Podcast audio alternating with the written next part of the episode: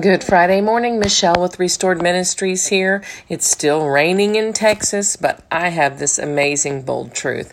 It's one of my favorites in all translations, but I'd never seen it in the Passion Translation until recently. My friend Shannon Roberts with Rise Up Devotions posted it, and it's so good. It's Ephesians 3:20 in the Passion Translation, and it says, "Never doubt God's mighty power to work in you and accomplish all this. He will achieve infinitely more than your greatest request, your most unbelievable dream, and exceed your wildest imagination.